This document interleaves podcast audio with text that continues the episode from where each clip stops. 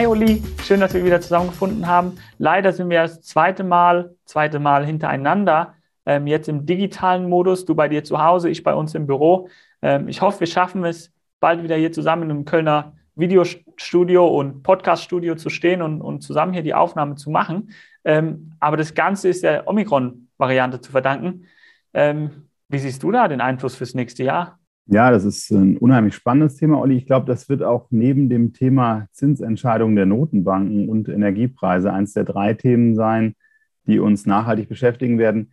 Man sieht es in äh, Südafrika und in, in England, also gerade auch in London. Ich glaube, heute oder morgen dürfte es so sein, dass in London äh, Omikron zur absolut dominanten Variante wird. Also man hat ähm, also Südafrika und ähm, UK gesehen, äh, dass es doch massiv ist. Also es scheint jetzt, äh, es gibt noch keine genauen Daten, aber zum Thema ähm, Schwere der Erkrankung äh, scheint es vielleicht ein etwas leichterer Verlauf zu sein als Delta.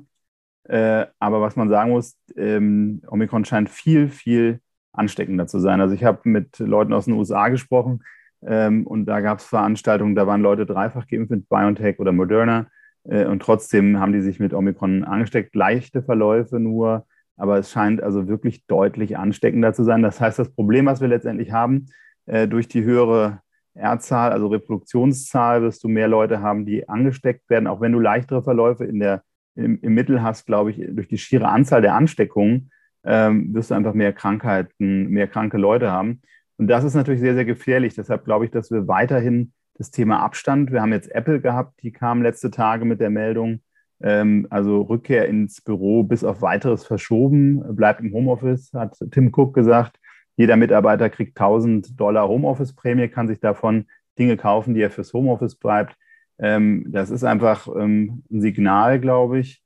Und äh, neueste Studien sagen halt, auch wenn du eine Covid-Erkrankung durchgemacht hast, dass du nur 20 äh, Prozent Schutz hast. Das, also, das ist einfach, werden wir sehen. Aber ich glaube, das Thema Omikron wird uns die nächsten Wochen und Monate beschäftigen und wird auch die Wirtschaft da nochmal lähmen. Das ist leider so.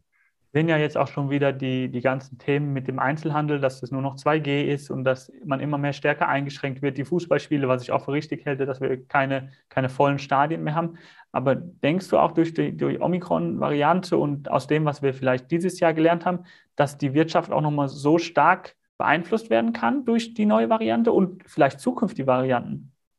Die Frage ist ja, wie lange die, die Hilfen auch laufen. Also wir hatten jetzt äh, in Japan letzte Tage kam die Meldung, dass man die Hilfen auslaufen lassen will. Da ist der Markt äh, auch ein bisschen in die Knie gegangen.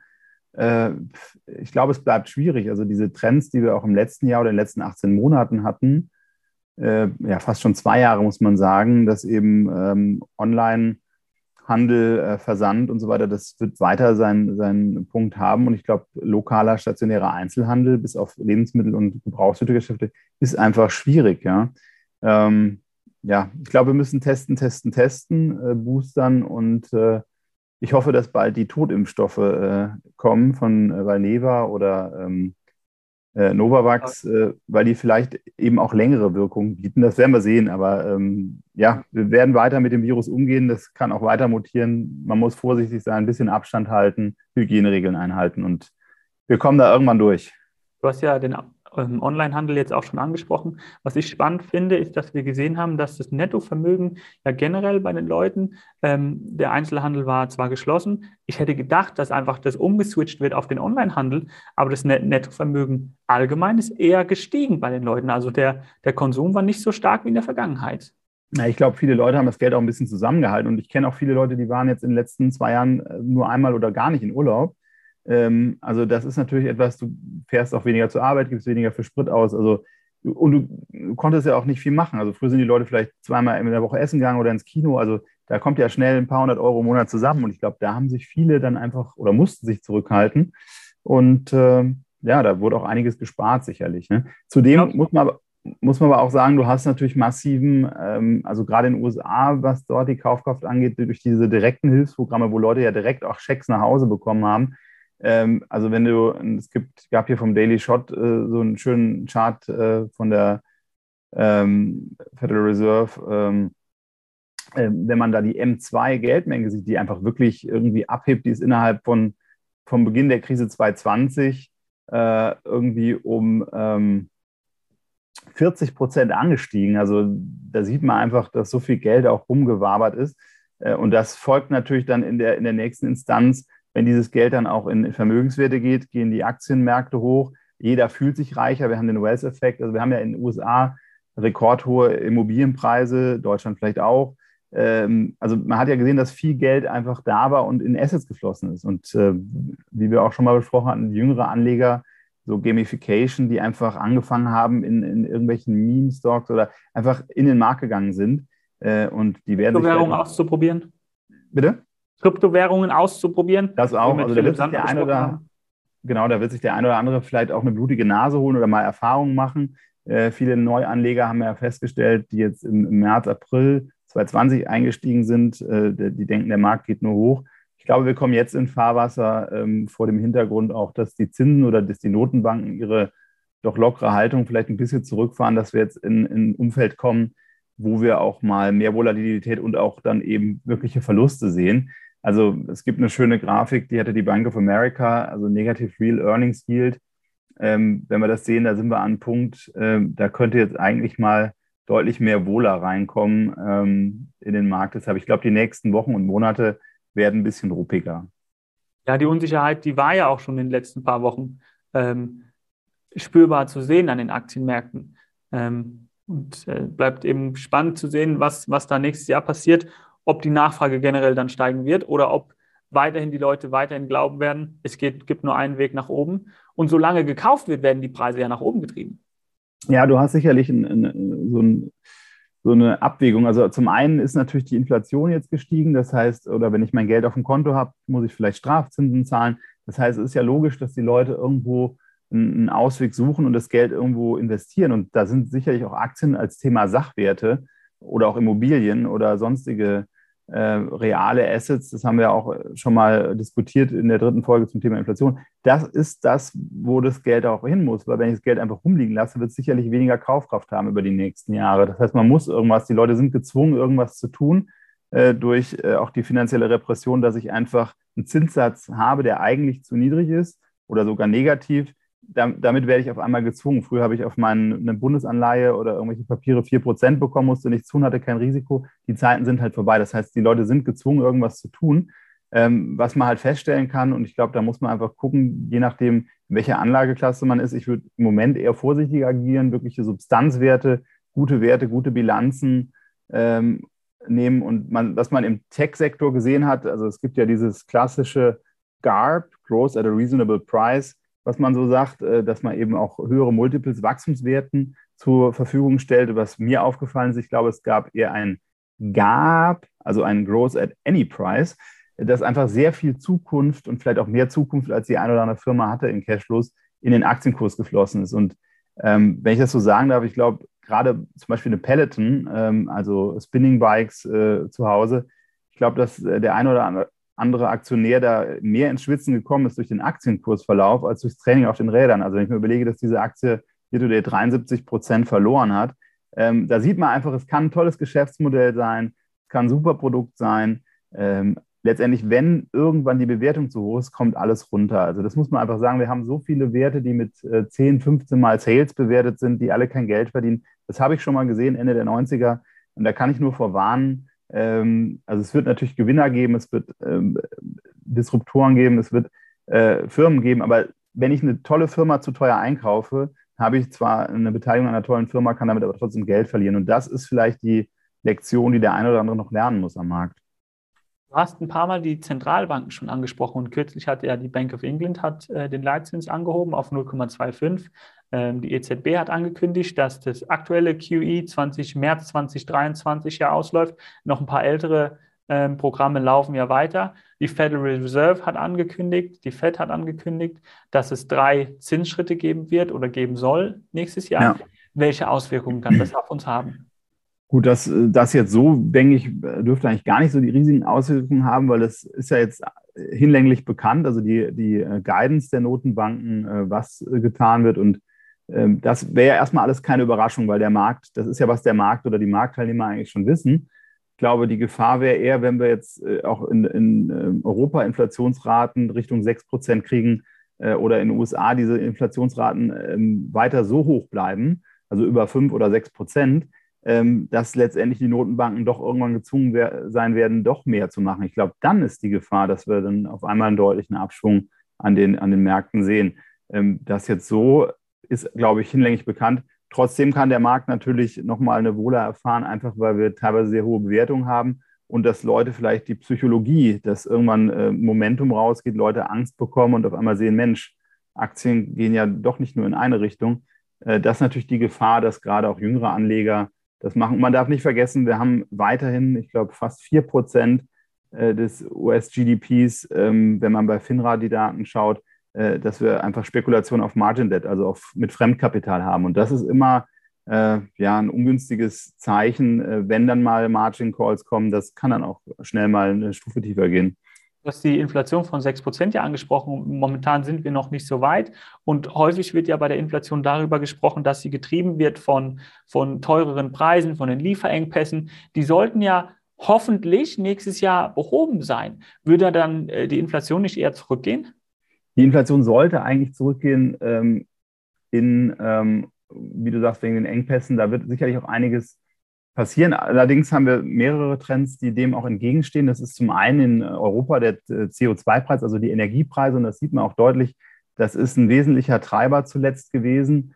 Äh, also wenn ich hier die Inflationsrate im Oktober nehme, irgendwo ähm, in, in Europa irgendwo über die 4 Prozent, davon ist also wirklich ein maßgeblicher Teil, ähm, über mehr als die Hälfte ist halt Energiepreis. Und wenn ich jetzt überlege, wir haben dieses Thema Gaslieferung Russland, wir haben das Thema ähm, Umbau in, in grüne Energien. Wir haben das Thema CO2-Preis, der sicherlich steigen wird. Das heißt, auf dem reinen Energiesockel glaube ich schon, dass wir eine erhöhte Inflation dauerhafter in den nächsten äh, Monaten und Jahren haben werden. Es sei denn, wir haben natürlich einen mega wirtschaftlichen Einbruch, dann wird die Inflationsrate runtergehen, aber dann sind die Aktien wahrscheinlich trotzdem tiefer. Und in den USA ist sicherlich so ein großes Phänomen, das sogenannte Owner Equivalent Rent. Das heißt, da gibt es statistische äh, Measures, ähm, wo ähm, quasi angenommen wird, wie Hauspreise damit reinkalkuliert werden und die realen Hauspreise oder Mieten sind viel höher gestiegen. Das heißt, da haben wir eigentlich noch einen, äh, einen nachlaufenden Indikator, der in den nächsten Quartalen deutlich die Inflationsrate auf, auf der Front nochmal unterstützen sollte. Du hast ja jetzt auch schon die hohen Bewertungen an den Aktienmärkten ähm, angesprochen und auch die Immobilien sind da eben schon gefallen. In Gesprächen, wie die wir gerade führen mit äh, verschiedenen Fondsmanagern und Vermögensverwaltern, hören wir genau das. Wir haben sehr hohe Bewertungen an den Aktienmärkten. Ähm, ich hatte kürzlich ein Gespräch zu, mit jemandem über den Goldpreis. Der, der, momentan ist der Goldpreis bei ungefähr bei 1800 Dollar pro Feinunze und er spricht schon von Allzeithochs bei Gold, ohne, ohne, ohne einen, einen Zeitraum zu nennen. Wir haben teure Immobilienpreise, wir haben die teuren Rohstoffe, die du eben schon angesprochen hast. Und ähm, man hört, dass ähm, professionelle Investoren immer mehr in die illiquiden ähm, Anlagen gehen, um da eben eine marktgerechte Rendite zu erzielen. Wie ist da deine Erfahrung? Ja, ich glaube, wir haben einfach ähm, eine logische Konsequenz, dass die Leute, gerade Versicherungen und andere Marktteilnehmer oder Pensionskassen, Stiftungen, die eine Renditeanforderung haben, die äh, eine Mindestrendite erwirtschaften müssen, die einfach gezwungen sind. Äh, als Privatanleger kann ich auch mal 40 Prozent Kasse halten, schere mich nicht um irgendwelche Benchmarks, wenn ich in solchen Vorsorgeeinrichtungen oder Versicherungen bin, dann habe ich ja eine, eine Zahl, die ich liefern muss. Und äh, das lässt sich schon beobachten, dass einfach, ähm, ich sag mal, die Renditekarawane äh, oder eine Heuschreckenkarawane, das eine Feld ist abgegrast, da gibt es nichts mehr. Man hat es bei High Yields gesehen oder, oder, oder, dann geht man in Private Debt.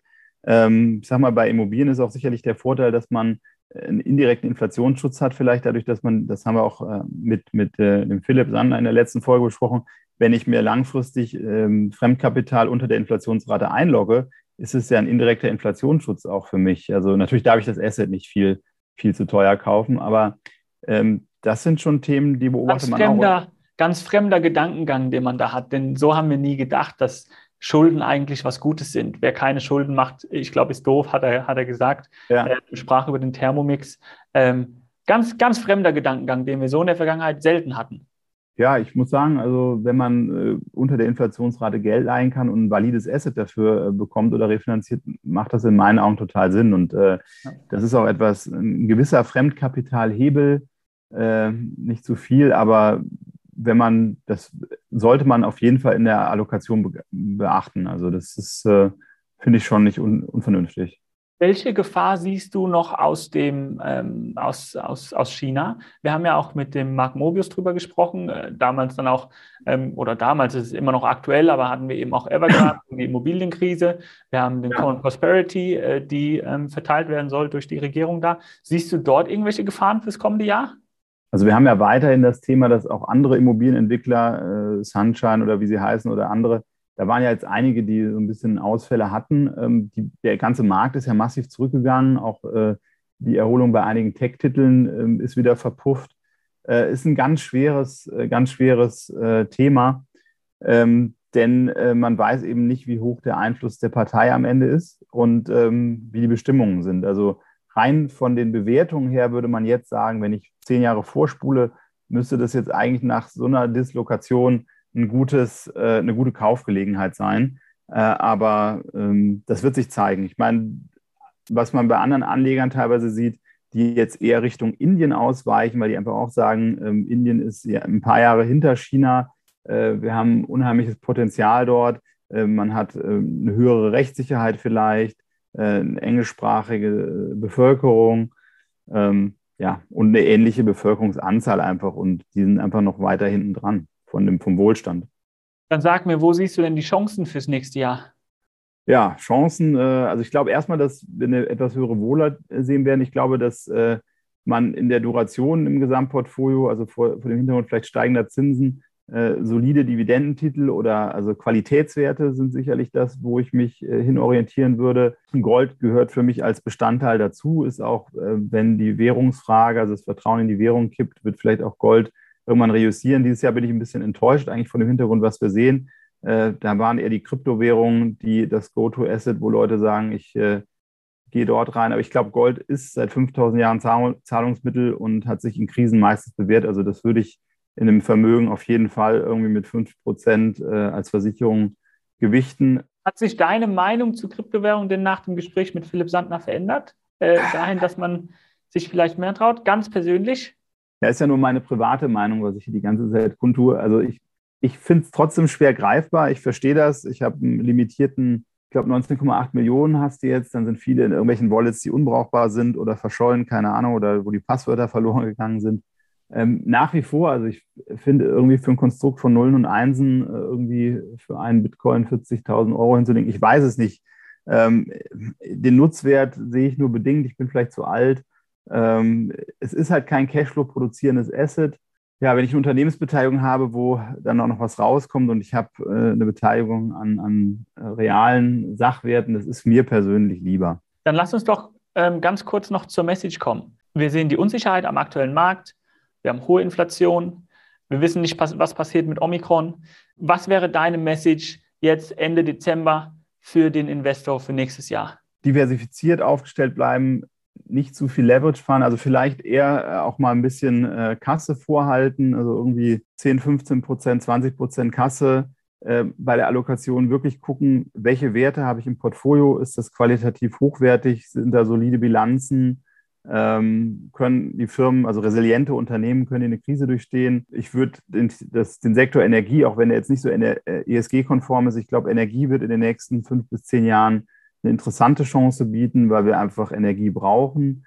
Ja, ansonsten wirklich gucken, dass ich, ähm, ich glaube, Dividendenwerte können interessant sein. Ja, das ist, ist im Prinzip so der Blick auf die Dinge und wirklich Sachwerte, Sachwerte, Sachwerte. Wir haben schon mal darüber gesprochen. Also ja. Nominalassets, äh, bis auf die Kasse, die ich jetzt vielleicht mal taktisch halten würde, ähm, ist es einfach schwierig. Und äh, ich glaube, dass die etwas höhere Inflation länger da bleiben wird und das Geld weiter entwertet wird.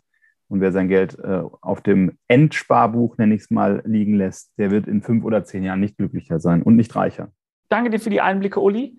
Dann bleibt uns eigentlich nur noch zu sagen, besinnliche Feiertage, frohe Feiertage, erholsame Feiertage. Ja, dem schließe ich mich an. Äh, ich wünsche allen Hörern und HörerInnen Gesundheit. Ich habe gerade die Corona-Infektion mal durchgemacht. Äh, ist nicht spaßig, aber ich hoffe, ich habe jetzt genug Antikörper für den Rest der nächsten äh, Jahre.